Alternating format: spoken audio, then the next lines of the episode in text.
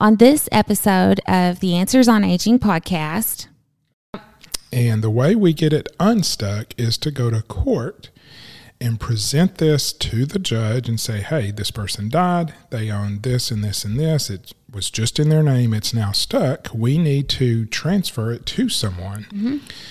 And that is where a last will and testament comes in is if there is a probate, then the judge will ask, was there a last will and testament? And if mm. there was, it is presented to the judge. The judge looks at it, decides if it is valid, and if it is valid, the court will then follow the instructions in the last will and testament. Welcome to the Answers on Aging podcast. This podcast provides solutions to your questions and commonly faced challenges about caregiving, legal, and financial issues, personal struggles associated with the normal aspects of aging, and the unforeseen obstacles that oftentimes can be life altering and even devastating. Each episode dissects real life, real time issues, and will often feature special guests who bring expert level knowledge and free resources straight to you.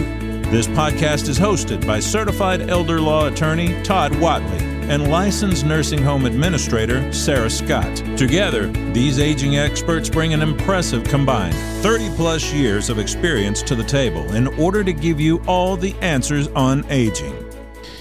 That is correct. This is the Answers on Aging podcast, and my name is Todd Watley. And thankfully, I am here with my co host, Sarah Scott. hey, Todd Watley, and welcome everybody to our fabulous podcast, Answers on Aging.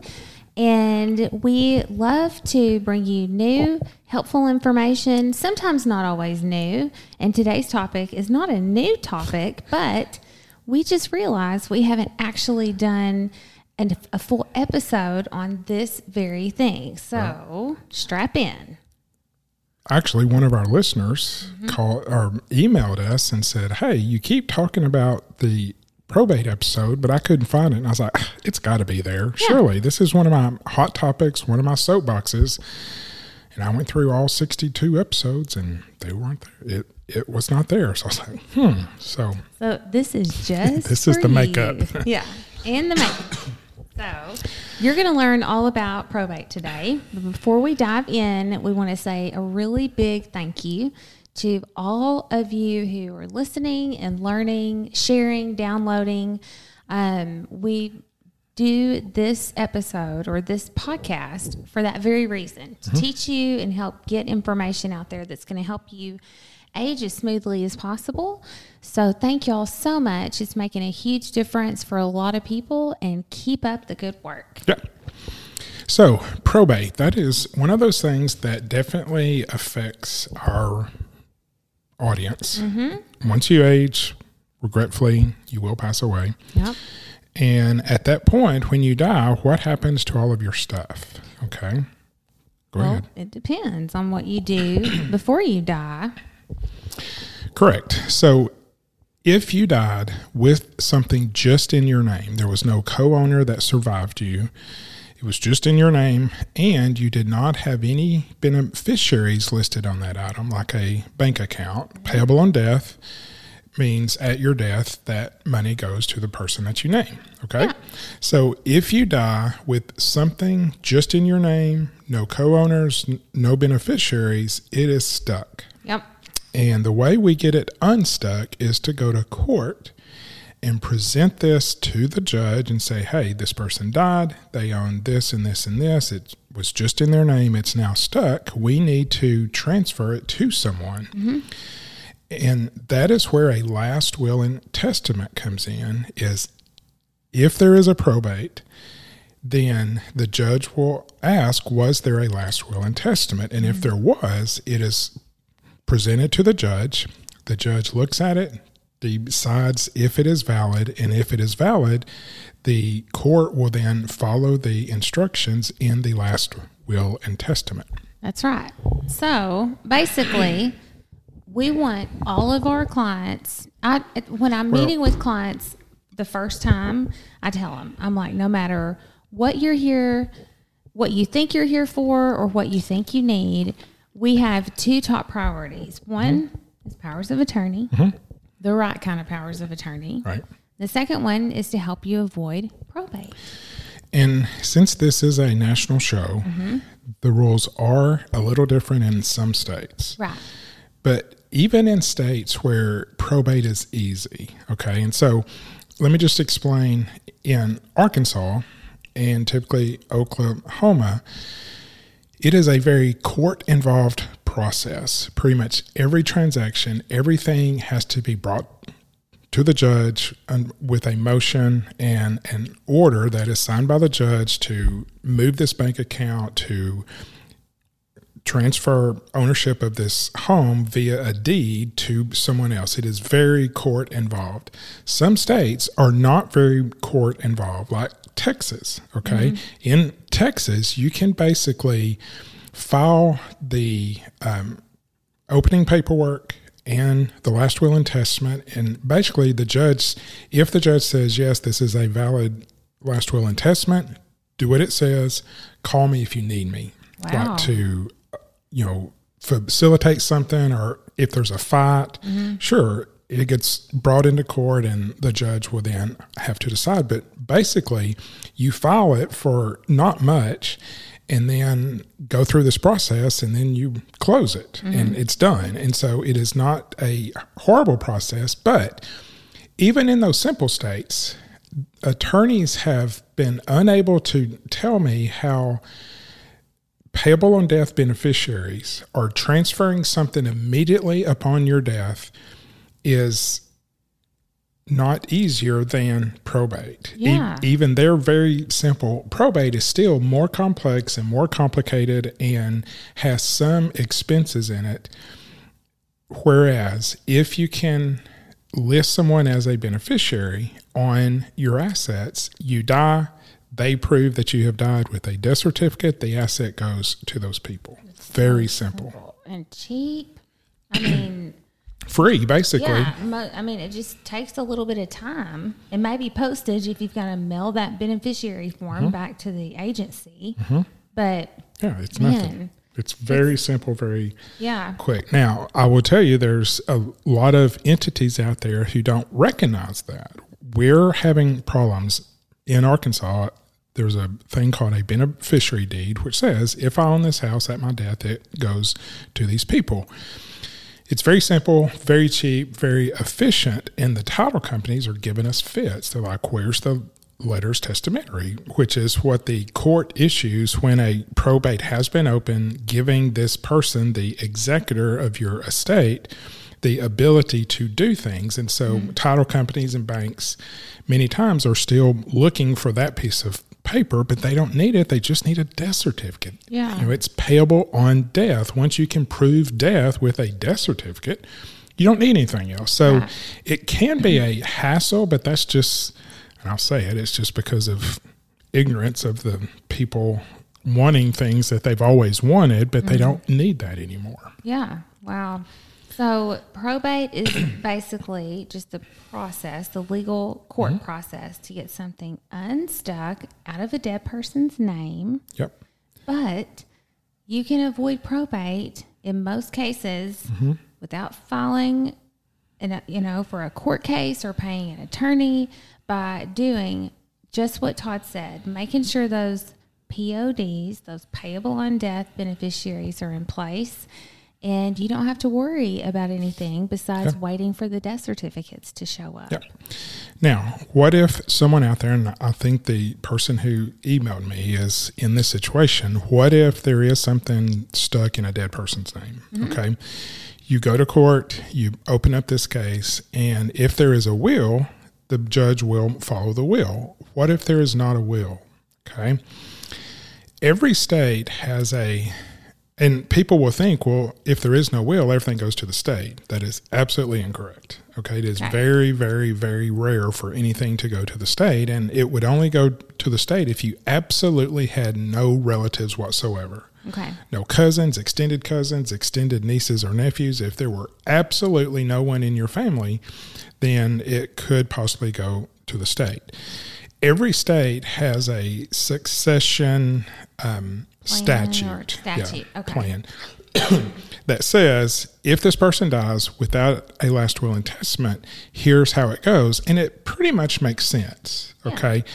I think what surprises people is if you are married, then a portion of it, and each state does it a little bit different, but a portion goes to the spouse and a portion goes to the kids. Mm. And almost every married couple thinks, well, if my spouse dies, it all comes to me and I get to use it and mm. do things with it. And then at my death, it will then go to the kids.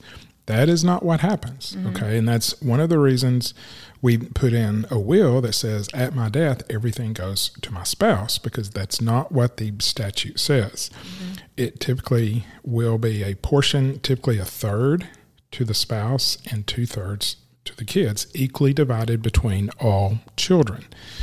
Now, if you're single, then it it really does make sense. It will go to your kids if you don't have kids, it will go to your parents. If you don't have parents, it will go to your siblings. And if you don't have siblings, it will go to nieces and nephews. And it starts getting very spread out then. But that's mm-hmm. why they'll find somebody. You know, that's yeah. where people get, you know, someone knocks on their door and says, Are you so and so? It's like, Yeah. It's like, Well, your uncle so and so has just left you a million dollars. It's like, I don't even know this person. Well, you were in line, and that's mm-hmm. what the mm-hmm. law said here's your check. It's like, oh, thanks. so, yeah. but that is very rare. Okay. Typically, it just makes sense. Most of our clients say, when I die, I want everything to be equally divided between my kids. Okay, great. And if not, to their kids. Mm-hmm. So it, you know, does kind of makes sense, but the bottom line is it's a process. And in those states where it is very complicated, like Arkansas, Oklahoma, you you can easily spend between five and ten percent of your estate on probate. Mm. Five to ten percent. Just think about that. I mean, in today's market, you're going to have at least a two hundred thousand dollar home if you have $100,000 in savings, investments, whatever, vehicles, that's $300,000. 10 per, or 5% of that is $15,000. Yeah. 10% is 30,000. And so you can easily spend tens of thousands of dollars to simply get your stuff from you, from your name at your death to your kids if you go through probate. And that's why this is one of my big soapboxes is if you go to an attorney and you don't have minor children, and that attorney's estate plan for you is a last will and testament only without anything else going on, no payable on death, no anything, it's like, okay, let's do a last will and testament.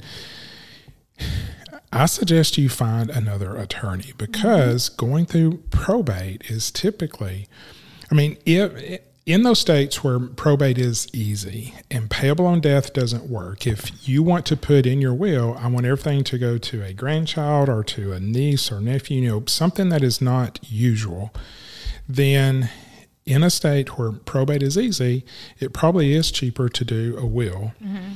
to say, I want my assets to do this rather than do what the state um, statutory progression says. And so, um, in those states, doing a will can work. Now, you may be asking, what about a trust? Why would I ever need a trust? Well, we do, I know we do a whole section on that or, or a whole podcast on estate planning documents.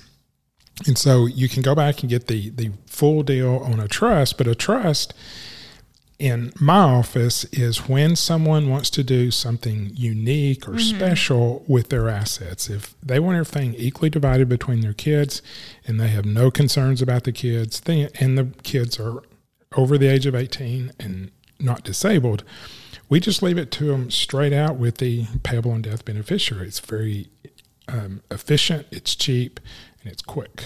Yeah, it's simple. Just keep it simple. Yeah.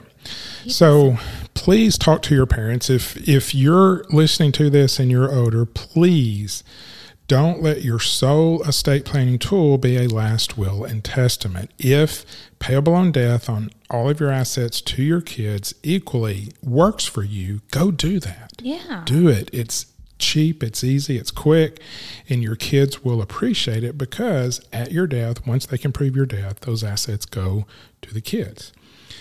And um, if you have a complex estate plan, please don't do it through court. Yeah. Do a trust.